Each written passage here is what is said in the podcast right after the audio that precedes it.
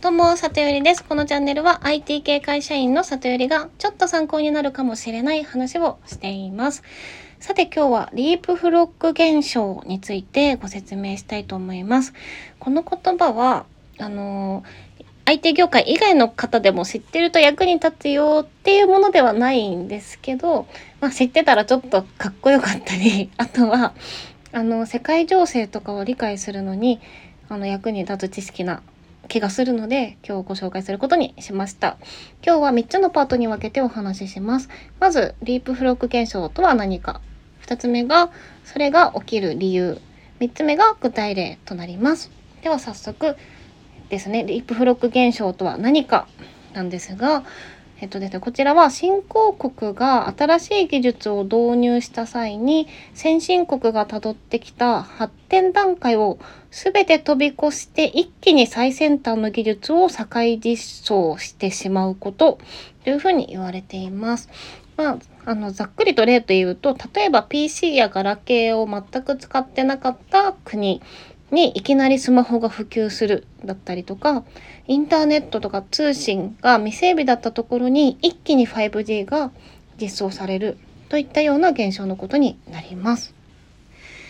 で2つ目のテーマですねなぜリープフロック現象が起きるのかについてなんですがこちらは3つとね言われています。まず1つ目が、まあ、これが大きな部分かなと思うんですがそもそも社会的インフラが未整備の状態だったからというところです。まあ、つまりですねあの例えると更地からビルを建てるのとすでに建っているビルの入居者をどかして取り壊して建てるのの違いだよというふうなイメージとなります。なのでそういったものがそもそもなかったりとか、まあ、まっさらな状態だったりとかこう既得権益を持ってる企業が邪魔したりすることがないから、えっと、それを導入して一気に流行るっていうことですね。はい、で2つ目が先進国からの技術支援とか市場参入があったからというところです。まあそもそも新しい技術を入れてくれる誰かがもしくは企業がいないといけないので、えっと、そういう働きかけがあったっていうところ。で、3つ目がですね、法律や規制が未整備だったからというところです。まあ、特に日本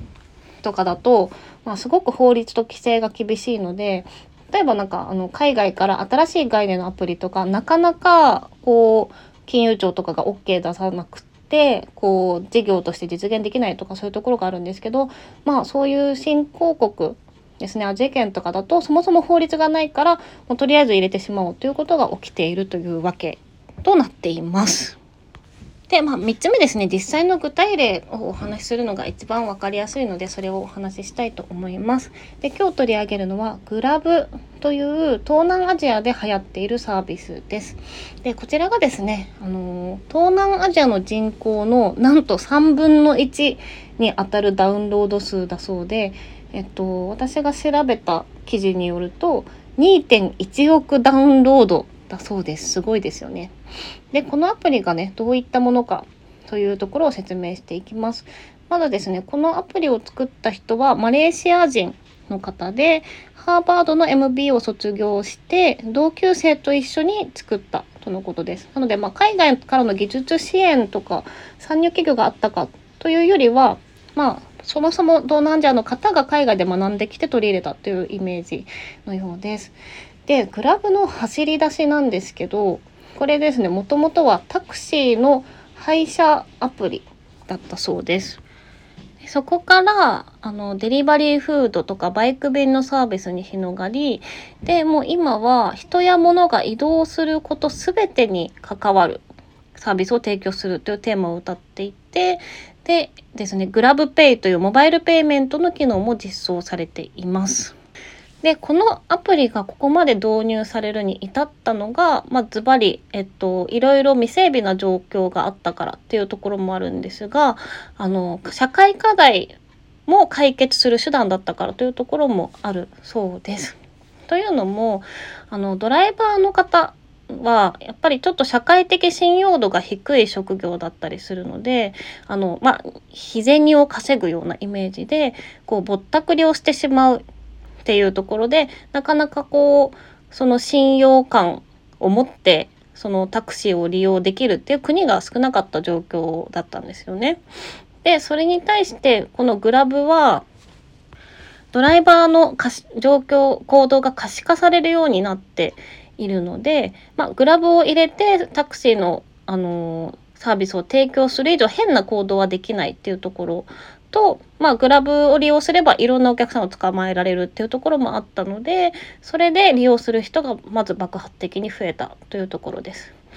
なんですけど、もう今やですね、ドライバーの人にとって人生を支える重要なインフラとなっているとのことですね。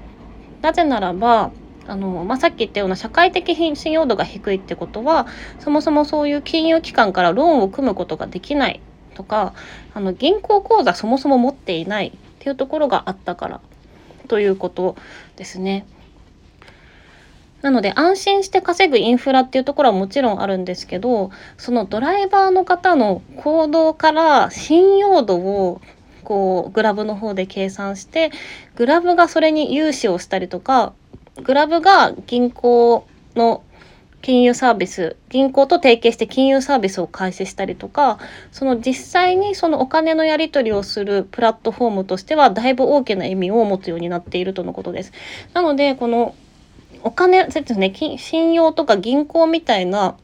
機能があるからより流行ったっていうところに関しては、まあ、そもそも銀行のあの銀行口座の開設率がアジアだと30%に満たないっていう背景もあったので、まあ、このグラブがすごく流行したっていうところがあります。で中国も今やすごく技術大国にね IT 業界だとなっていていろんなところで取り上げられていますが中国もそのリープフロック検証によってあのキャッシュレス社会に一気になったっていうところがあるんですよね。なのでまたちょっと中国の例は本当に面白いのでまた別途お話ししていこうと思うんですがはい今日はグラブを例にしたリープフロック現象の説明でした。今日の話をまとめるとリープフロック現象とはつまり新興国が新しい技術を導入する際に先進国がたどった発達段階を全て飛び越えて一気に社会実装してしまうことで、えっと、それが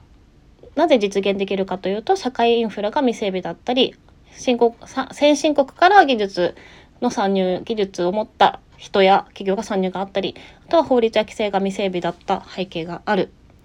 で具体例としてグラブの例をお話しさせていただきました。はい、ではまた遊びに来てもらえたら嬉しいです。じゃあね